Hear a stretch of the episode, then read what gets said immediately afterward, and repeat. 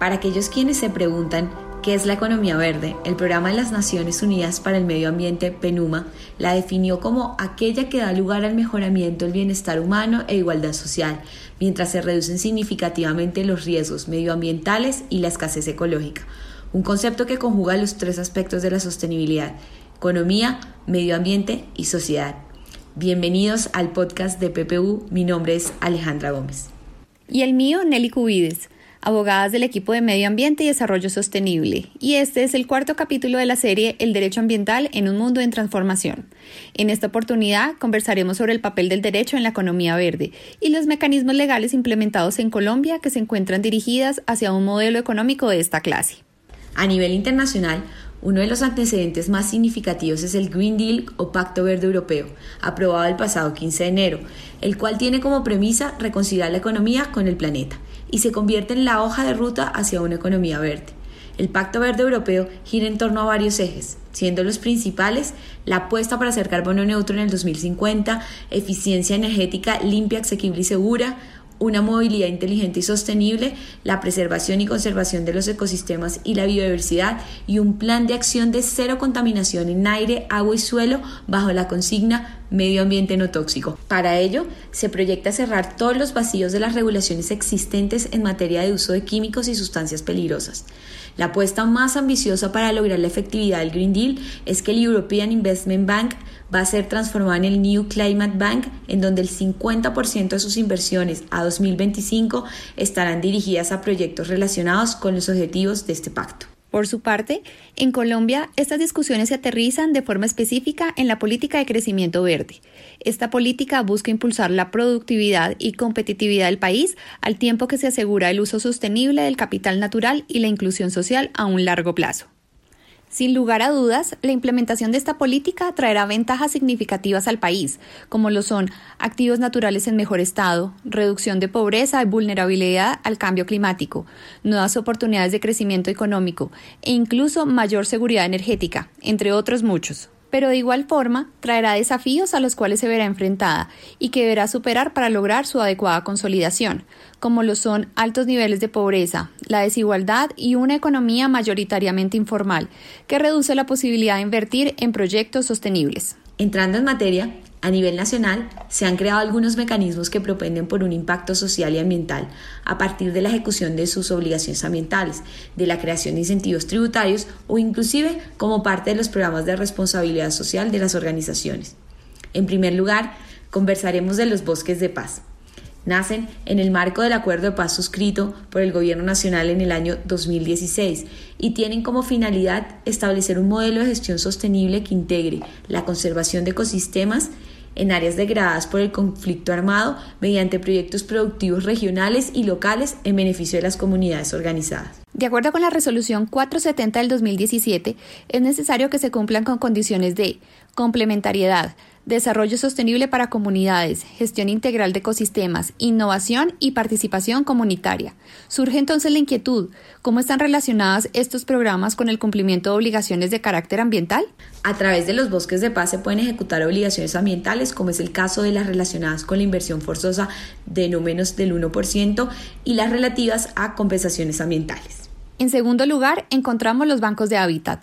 Tal como lo expone la resolución 1051 del 2017, se presenta como una alternativa novedosa para aquellos que tengan el deber de ejecutar obligaciones ambientales, consolidándose como una propuesta adicional para la implementación de obligaciones, como la inversión forzosa del no al menos 1%, y las relacionadas con compensaciones ambientales.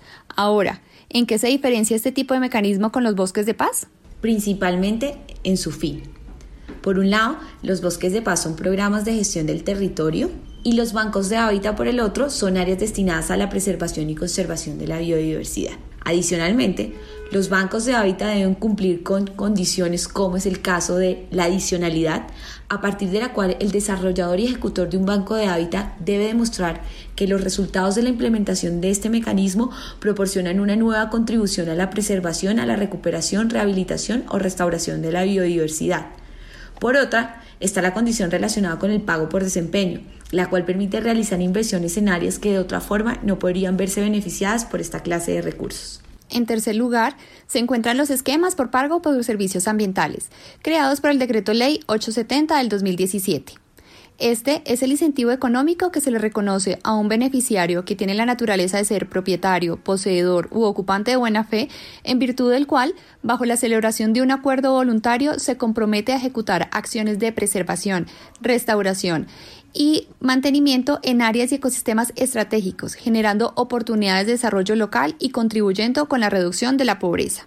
El pago por servicios ambientales puede ejecutarse a través de diferentes modalidades. Dentro de estas encontramos principalmente pagos de servicios para la regulación y calidad hídrica, para la conservación de la biodiversidad, para la reducción y captura de gases de efecto invernadero y, por último, para el mantenimiento de servicios ambientales, culturales, espirituales y de recreación. Ahora que haces referencia a la reducción y captura de gases de efecto invernadero, podemos abordar uno de los incentivos de mayor significancia en nuestro país en los últimos años, la certificación de carbón neutro, como herramienta para incentivar la reducción de este tipo de gases.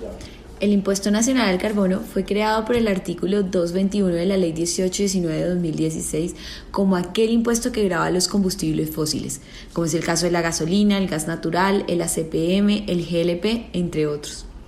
Para la no causación del impuesto al carbono, el Gobierno Nacional expidió el decreto 926 de 2017, a través del cual regula de forma detallada el proceso. En líneas generales, quien desee acreditar ser carbono neutro deberá adquirir los certificados de reducción de emisiones, comúnmente conocidos como CERS, emitidos por parte de iniciativas de mitigación de GI desarrolladas en el territorio nacional, provengan del mercado regulado o el mercado voluntario. Es importante tener en cuenta que conforme la legislación vigente, las áreas donde se realizan compensaciones del componente biótico a través de cualquiera de los mecanismos que conversamos anteriormente no podrán ser objeto de certificaciones de reducciones de gases de efecto invernadero durante la ejecución de los términos legales de la obligación. Para despedirnos, ¿por qué crees que resultan importantes estas reglamentaciones y políticas? Estos mecanismos y reglamentaciones propician escenarios disruptivos para nuestra economía, en la medida que exigen un cambio en el modelo, en el orden de jerarquía de la toma de decisiones y dirigen la mirada principalmente hacia poblaciones y sectores que de otra forma no se verían beneficiados. Y, igualmente, para sus financiadores en general, que son empresas, buscan beneficios de índole fiscal y una gestión legal ambiental eficiente. Ahora, es importante tener en cuenta que la velocidad de estos cambios dependerá de diversos factores, como lo es la reglamentación que profiera el gobierno nacional, el nivel del desarrollo del país y hasta el mismo estado post-COVID. Lo que resulta cierto es que la economía verde plantea unas oportunidades significativas, cuyo retorno sobrepasa lo puramente económico. La pregunta sería entonces, si se mantiene la tendencia hacia un modelo de esta naturaleza en un estado post-COVID? Sin lugar a dudas, en un mundo post-COVID esta deberá ser la tendencia. Muchos países del mundo están hablando del Green Recovery como motor para este que podríamos llamar un nuevo renacer. Esto constituirá un desafío mayor para el mundo e inclusive para el derecho, en el que esperamos se materialicen las discusiones y las respuestas a los interrogantes que se han venido poniendo sobre la mesa en relación con los modelos económicos y de desarrollo. Tal desafío nos llevará a crear regulaciones tendientes al manejo y la mitigación de riesgos derivados de las problemáticas sociales y ambientales, disposiciones más estrictas en materias de contaminación, uso de recursos naturales y generación de energía, desafío que también impacta las relaciones privadas.